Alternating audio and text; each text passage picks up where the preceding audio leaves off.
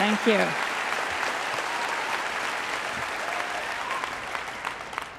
Well, it is a great honor to be here at the Bioneers Conference with all of you. I just flew in from San Antonio, Texas this morning. We were there last night at the Esperanza Center. Giving hope is what that center does, and it's very interesting to see there, on the one hand, Esperanza, bringing together many cultures, a cross-section of society in San Antonio. Also, San Antonio is the home of Clear Channel. The radio network, now also owning TV stations, that has over 1,200 radio stations in this country. It is absolutely critical we have an independent media. The media are the most powerful institutions on earth, more powerful than any bomb, than any missile. And the Pentagon's deployed the media, and we have to take it back. I'm lucky enough to have my brother, David Goodman, my colleague, and I hesitate to use this term in this day and age, my collaborator. But David and I have written this book, Static, Government Liars, Media Cheerleaders, and the People Who Fight Back. Why the title Static? Because in this high-tech digital age with high-definition television and digital radio, all we get is ever more static. That veil of lies and misrepresentations and half-truths and omissions that obscure reality. Well, what we need is a different kind of static. The media should be giving the dictionary definition of static, and that is criticism, opposition, unwanted interference. We need a media that covers power, not covers for power. We need a media that is the fourth estate, not for the state. And we need a media that covers the movements that create static and make history.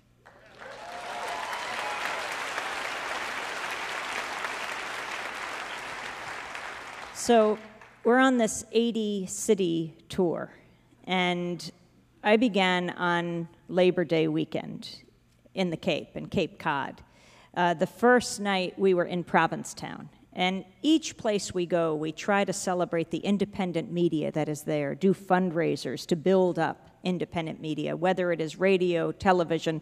Democracy Now! Started 10 years ago as the only daily election show in public broadcasting. We were broadcasting on Pacifica and other community stations, a couple dozen of them, and that was terrific.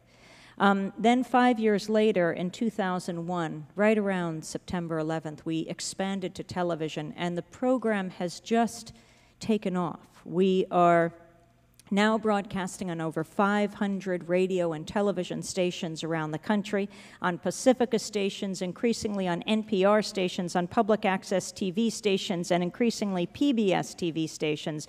We're on low-power FM and college and community stations. Our headlines are now translated into Spanish, so we are broadcasting on scores of stations throughout Latin America, Europe, and we're also on college and community stations through Canada, Australia, and Europe. And our audio and video podcast at democracynow.org. Time Magazine just called our podcast, together with Tim Russert's Meet the Press, the most popular podcasts here. I don't know how Tim Russert made it up there. But I think it just is a testament to the hunger for independent voices. We're also broadcasting on both TV satellite networks, and I've already seen both of the networks represented here. Dish Networks Channel 9415 Free Speech TV, as well as 9410 Link TV, which is also, Link is also on DirecTV Channel 375. It is absolutely critical we support this independent media all over the country. And of course on the internet, that we protect it from being privatized, because that is the great equalizing force so that we can communicate with people all over the world, why net neutrality is absolutely critical to grassroots globalization.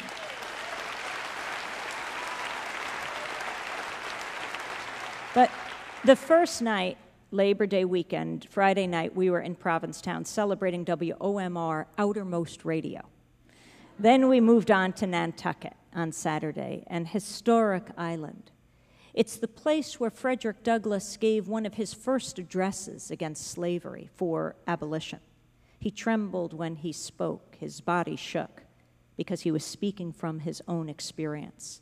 He had been enslaved as a child and a teenager. He was born on the eastern shore of Maryland. He had been given to a man, Edward Covey, known as a slave breaker. The other slave owners gave their troublesome slaves to him. Edward Covey's property was known as Mount Misery. Well, he almost broke Frederick Douglass, but Douglass broke away, headed north, and changed the world. That property today, Mount Misery, is owned by Donald Rumsfeld, the Secretary of Defense. It's his vacation home. He bought it in 2003 to be near, just down the road from, his good friend, Vice President Dick Cheney. That's what I was thinking about in Nantucket. The night before in Provincetown, we were speaking at Provincetown High School. So we drove up, it was getting dark, and just as I came to the steps of the school, I saw there was a pickup truck, and in the truck bed was a coffin. There was a couple standing next to it, Carlos and Melita Arredondo. And they quickly told me their story before I went in. Carlos said it was 2 years ago, August 25th, 2004. They had moved to Florida, it was his birthday. And he was home with his mother, Melita was out. And the Marine van pulled up, and he thought, could it be my son Alex coming home to surprise me from Iraq? But no, it was the Marines coming to inform him that his son Alex was dead. He died in the ancient Iraqi city of Najaf at the age of 20 years and 20 days. And Carlos lost his mind. He went into a frenzy. He asked the Marines to leave, they didn't. He begged them to leave, they didn't. He raced into the garage and he got some cans of gas and a blowtorch. And he asked them to leave again, they didn't. He went to their van and he started to wreck it. He poured gasoline inside, he was ripping it up. His mother ran out to try to pull him out of the van and that triggered the blowtorch and everything blew up. At which point, Melita, his wife, pulled up and found her husband burning on the lawn. And that's how she learned that her stepson, Alex, was dead. Soon after that, their son, their younger son, Brian, 17 years old, called up to wish his dad a happy birthday. And someone picked up the phone and he heard the commotion and someone said something about the press being there and he turned on the television. He'd been on summer vacation in Maine and that's where he saw his father burning on national television and that's how he learned that his older brother, Alex, who he loved, emulated, wanted to be like, was dead. No judgment, just one story in a time of war. Carlos then had to heal. He was burned on over a quarter of his body. But the physical healing, that was the easy part. It's the psychic healing, the emotional healing that he is continuing to go through. But a year later, in August of 2005, when Cindy Sheehan went to Crawford, that's when Carlos found his voice. Cindy Sheehan. She gives the speech at the Veterans for Peace Convention in Dallas on August 5th, 2005. And spontaneously, she says she can't enjoy another vacation because her son Casey died in Iraq in Sadr City, Baghdad, in April 4th, 2004, 40404, she says. And so she announced she would head to Crawford the next morning to the presidential estate because she had a question for the president. For what noble cause did my son die? And she said she didn't really know where Crawford was, but she was in Texas. How far could it be? So the next morning, she headed to Crawford with a little caravan of vets, and she took up residence in the ditch outside the presidential estate. We won't call it a ranch because it isn't. And she just kept demanding an hour of the president's time. Now, the White House press corps was there, not exactly known for its independence, but they follow the president everywhere. And, well, the White House press corps is used to enjoying the access of evil. That's trading truth for access. But Beware of even this embedded press corps. When the president is on one of the longest vacations in presidential history, and they are there day after day in the Texas heat, 110-degree day after 110-degree day, and they're not getting much of the access they usually enjoy. But finally, they did get to ask the president this question. It shows the power of the media when they actually ask the question, because they do have this access. And they asked the president, why won't you meet with this grieving mother? And he responded. He said, I have to get on with my life, too. And the Atlanta Journal-Constitution reported that day that President Bush went mountain bike riding for 2 hours. He went fishing. He napped. He took in a Little League lunch, and apparently he did some reading. But he didn't have time. He didn't have time for Cindy Sheehan. And so she just kept at it. Relentless, persistent. And the press corps said to her, why haven't you spoken out before? You're so articulate. You're so eloquent. And she said, I have been speaking out. You just haven't been listening. Now, if you are a regular listener to or watcher of Democracy Now!, how many of you listen or watch?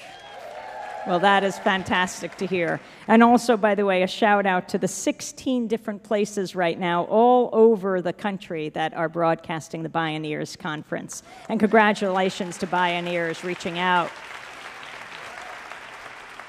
But if you are a regular viewer or listener, you certainly had heard Cindy Sheehan before. We saw her, for example, when Democracy Now! Headed down to Washington, D.C. for the inauguration of President Bush in January of 2005. Those were cold, nasty days in Washington. I'm talking about the weather. This is an environmental conference. And Cindy was there. She was there along with Celeste Zapala. She lost her son, Sherwood Baker, first Pennsylvania National Guardsman to die since World War II. And together they and some other people founded Gold Star Families for Peace. And they called ahead to the Pentagon. They wanted to meet with Donald Rumsfeld, but he didn't get back to them. The Pentagon didn't respond, so they decided to make a pilgrimage to the Pentagon. They were stopped at the Pentagon parking lot, where they met by an envoy saying the secretary wasn't available, but did they have a message for him, or perhaps invited in to the Pentagon for some hot cider, for some comfort. These are mourning mothers. No, they were met at the Pentagon parking lot by the black-clad Pentagon security, and they were turned back at gunpoint. Well, beware of mothers who have nothing left to lose.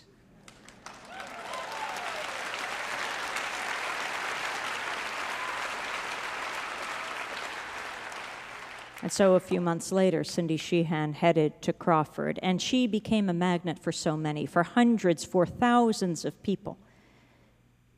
One of those people was Nadja McCaffrey. Nadja McCaffrey comes from outside of Sacramento, and her son was named Patrick McCaffrey. And after 9/11, he just felt he wanted to give back to this country, had the perfect life, wife and two kids, and he signed up. In case of an attack on this country, in case of a natural catastrophe, he wanted to be there to serve. And then he was called up to go to Iraq, and he didn't get the connection. He wanted to protect this country. What did that have to do with going to Iraq? He sat with his mother. They talked for hours. She didn't want him to go. Ultimately, he decided he should be there with his buddies to protect them. He didn't want to desert them, and he went to Iraq. Now, I come from New York, and my governor is George Pataki. And he visited Iraq, and he came back, and he said he wants to take a piece of the statue of Saddam Hussein and embed it into the foundation of a new World Trade Center. If he does that, that will be the first proven link between 9/11 and Iraq. So Patrick goes to Iraq, and he writes home for deflated soccer balls and candy for the Iraqi kids. Ultimately, he is killed there. And when his casket was sent back, Nadja engaged in a defiant act. She invited the press corps to Sacramento International Airport. She told the photographers she wanted them to film. She told the filmmakers and the videographers to turn those cameras on. Now, why is this defiant? Because President Bush invoked that executive order that says you can't film, videotape, or photograph the flag-draped coffins of soldiers coming home. She said, snap away. Please film. My son didn't go to Iraq in darkness. I don't want him coming home in darkness. That's how she chose to memorialize her son. Nadja is here today. Nadja, would you stand up?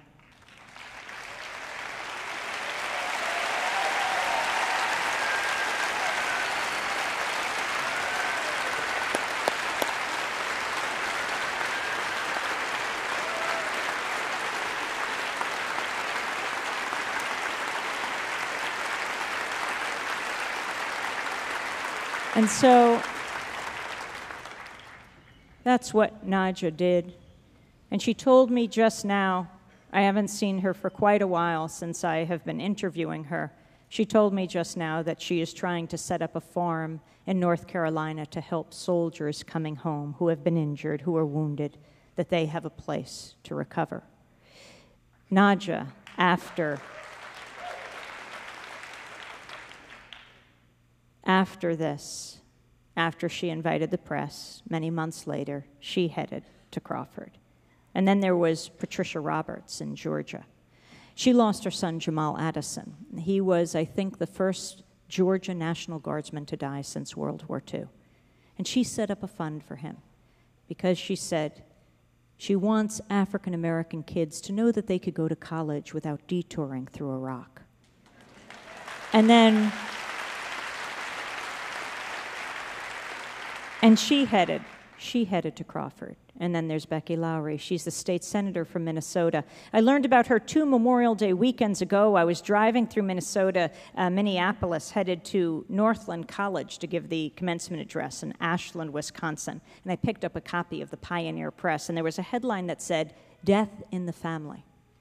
And it was about Becky Lowry. She's a state senator who introduced an anti-war resolution before the invasion. She confronted Donald Rumsfeld at a national conference of state legislators, demanding to know about the no-bid Halliburton contracts that were doing no good for the soldiers in Iraq. But that's not what this article was about. It was about the fact that her son, Matt, died 2 Memorial Day weekends ago in Iraq. And she headed to Crawford. And Becky said, with our children dying, who will be the future leaders of this country? Well, I think Nadja and Becky, Cindy and Patricia, these are the future leaders of this country. And so, by this process of people coming, the presidential estate, this town, Crawford, will forever be known as Cindy's Crawford.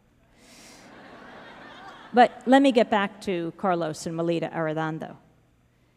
They, after Cindy went to Crawford, Carlos found his voice. He decided to take a coffin around the country, sometimes miniature, sometimes large, full size. He brought it to Waco and Crawford. I learned last night he'd been in San Antonio. He took it across the Capitol Hill, spoke with Congress members. I saw him in Provincetown. It's amazing. Labor Day weekend, last bash, people going back to work and school, and there's this coffin coming down Main Street. It stops everyone. He says, if the war doesn't go on vacation, neither do I. And they showed me these letters. They have loose-leaf notebooks filled with documents, and one of them is, well, Brian, their younger son, is being aggressively recruited to go to Iraq. And the letter says, Dear American. And that's interesting because Carlos is not an American citizen. He comes from Costa Rica where they don't have an army. He wants to be an American citizen, but somehow he hasn't merited it yet. He has applied. It's not as if he hasn't given the greatest sacrifice an American could give, more than his own life, the life of his child. But he hasn't gotten it yet. And the letter starts by saying that you can serve your country in times like Hurricane Katrina.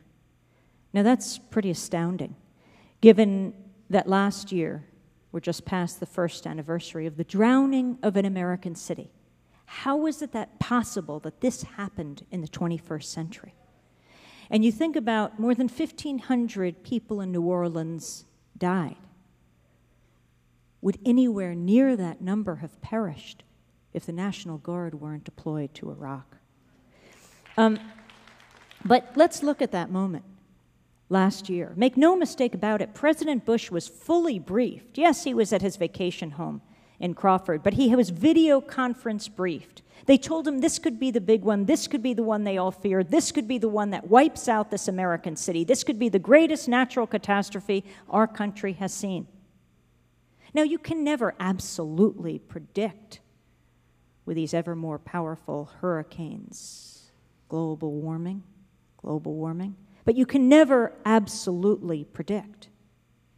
But what is leadership? It is preparing for the worst and hoping for the best. What did President Bush do? He left Crawford. Did he go to Washington or Florida or somewhere near New Orleans to be in charge and command and control? No. He came here to California, and he did allow these pictures to be taken. Pictures of him riffing on the guitar of the country music star Mark Wills, whose signature song is "Wish You Were Here." Could have been the theme song of the people of New Orleans. And then he flew back to Crawford. And it wasn't only him.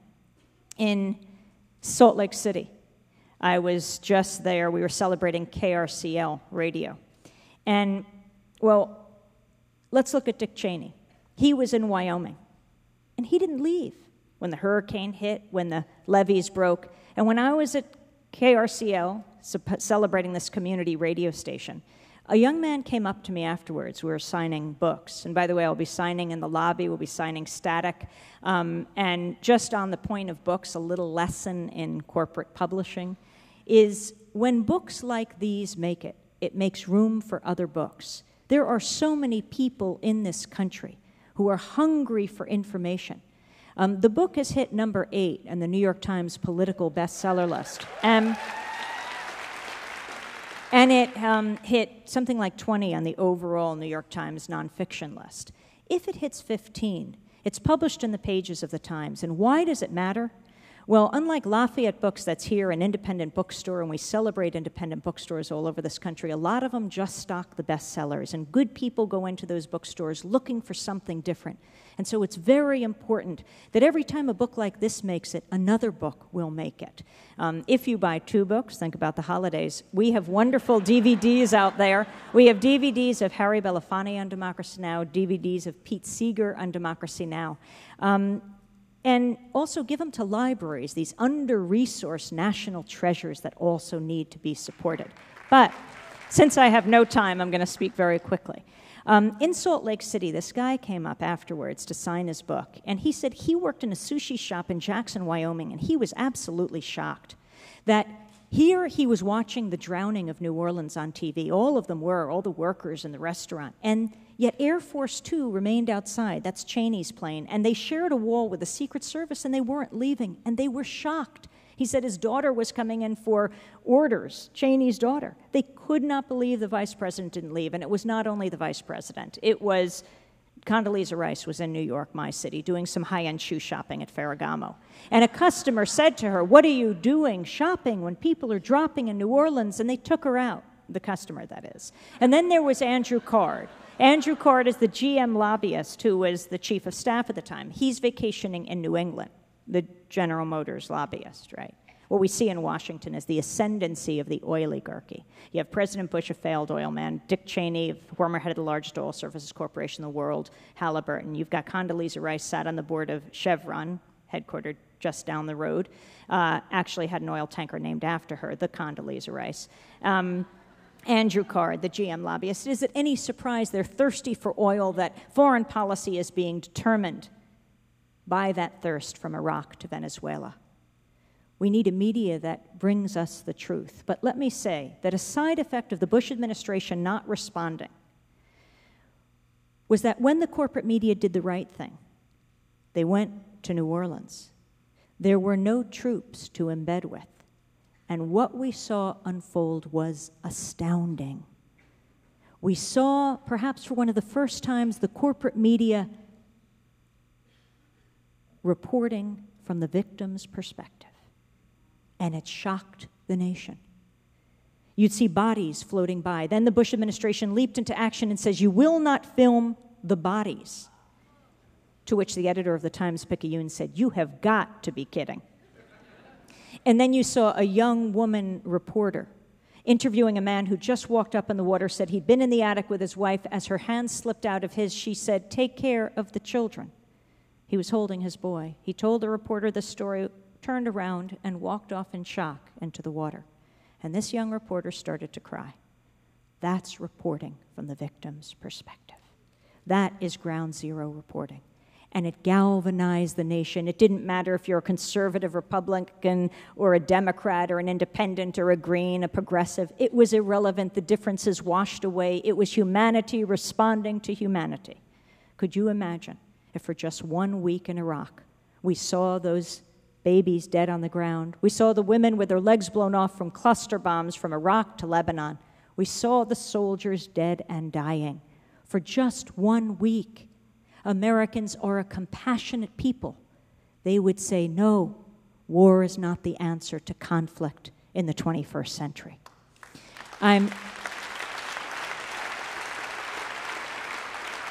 The red light is flashing, and I just have one more quick story to tell. And it's a T-shirt story. It's the story of Ra'ed Jarrar, an Iraqi architect, a blogger who now lives in this country. And he was headed on a plane from New York City to San Francisco, here where he lived. It was just a few weeks ago. And he was getting on JetBlue. He thought he was, until he was surrounded by 4 transportation officials, 2 JetBlue employees and 2 TSA. And they told him he couldn't get on the plane if he was going to wear this T-shirt. You know how when you wake up in the morning, you throw something on, you don't remember quite what you're wearing? He said, "What's wrong with my T-shirt?" They said they thought it was threatening. He was wearing a black T-shirt with white letters that said, "We will not be silent." He said, "What's threatening about that?" They said, "It's not the English, it's the Arabic script above it." And he said, "That's just Arabic for 'we will not be silent.'" And they said, "We can't know that, we don't have a translator here." And so he said, "Are you saying Arabic is a terrorist language?" And they said, wearing a T-shirt with Arabic script onto an American plane today is like walking into a bank with a T-shirt that says, "I am a robber." So he argued with them. He said he had his rights. He was a taxpayer, and this violated his rights. But anyway, according to the TSA, we called them, it was the JetBlue employee who went and got him a T-shirt. I don't know if it said New York or "I love New York," but he was forced to put it on. And then they take him onto the plane. He had reserved the front, a seat in the front. They put him on before all the other passengers, and they escorted him to the back of the plane. And then they brought all the other passengers on. And that's how he flew to San Francisco. Well, we ran with the story a few days later. And the next day, some women came into our studio all wearing this T-shirt. And they were in a rush, and I asked them, "Where are you going?" And they said, "We're headed to the airport."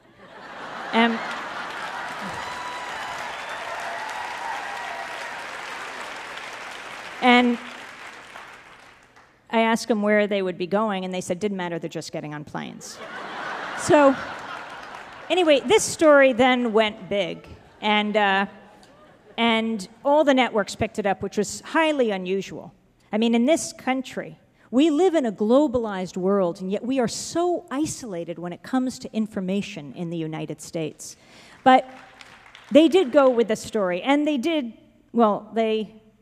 didn't credit us. But that's okay, because at Democracy Now!, our motto is, "Steal this story, please." We call it trickle-up journalism. So. Oh, by the way, I'm starting a column this week. It's being syndicated by King Features, called the same thing as our tour, "Breaking the Sound Barrier." And you can ask any newspaper in the country to run the weekly column as we reach into the mainstream, because the mainstream is here in this room and it's all over this country. Most people in this country are opposed to war. And one of the things I want to say is that we are now also apparently broadcasting in Logan, Utah. Hello, you folks out there. And hello to Sergeant Marshall Thompson, whose father was the mayor of Logan, Utah. Utah, the reddest state in the country. Sergeant Marshall Thompson came back from Iraq, and he's walking with his wife across Utah because he deeply believes what's going on in Iraq is wrong. A big untold story is the level of resistance in the military from the bottom to the top. But let me finish with this story. When these women came back from challenging high-flying profiling. We had one of them on. Her name was Lori Arbeiter, and she was wearing this T-shirt when she came on the show. She'd given Raed the T-shirt. They started on March 20th, on the third anniversary of the invasion, giving out these T-shirts. Can you believe it's 3.5 years since the invasion? We've been in Iraq since the invasion, longer than the U.S. was involved in World War II. So this is their act, Artists Against the War, giving out these T-shirts. And now, since the story went big, there are thousands of people who are ordering these T-shirts at wewillnotbesilent@gmail.com. And they're translating them into many languages: Arabic, Farsi, Hebrew, Spanish, French, and now the original German. Why German? Well, it goes back to World War II and the White Rose Collective, a brother and sister named Hans and Sophie Scholl. They, together with other professors and students in Germany, wanted to do something. They weren't Jewish, they were German Christians. And they thought the best they could do was give out information. And so they started to make a series of pamphlets so that the Germans could never say we didn't know. They did 6 in all. The 4th said at the bottom, "We will not be silent." They were captured. They were arrested by the Nazis, Hans and Sophie and other members of the collective. They were tried, they were found guilty, and they were beheaded.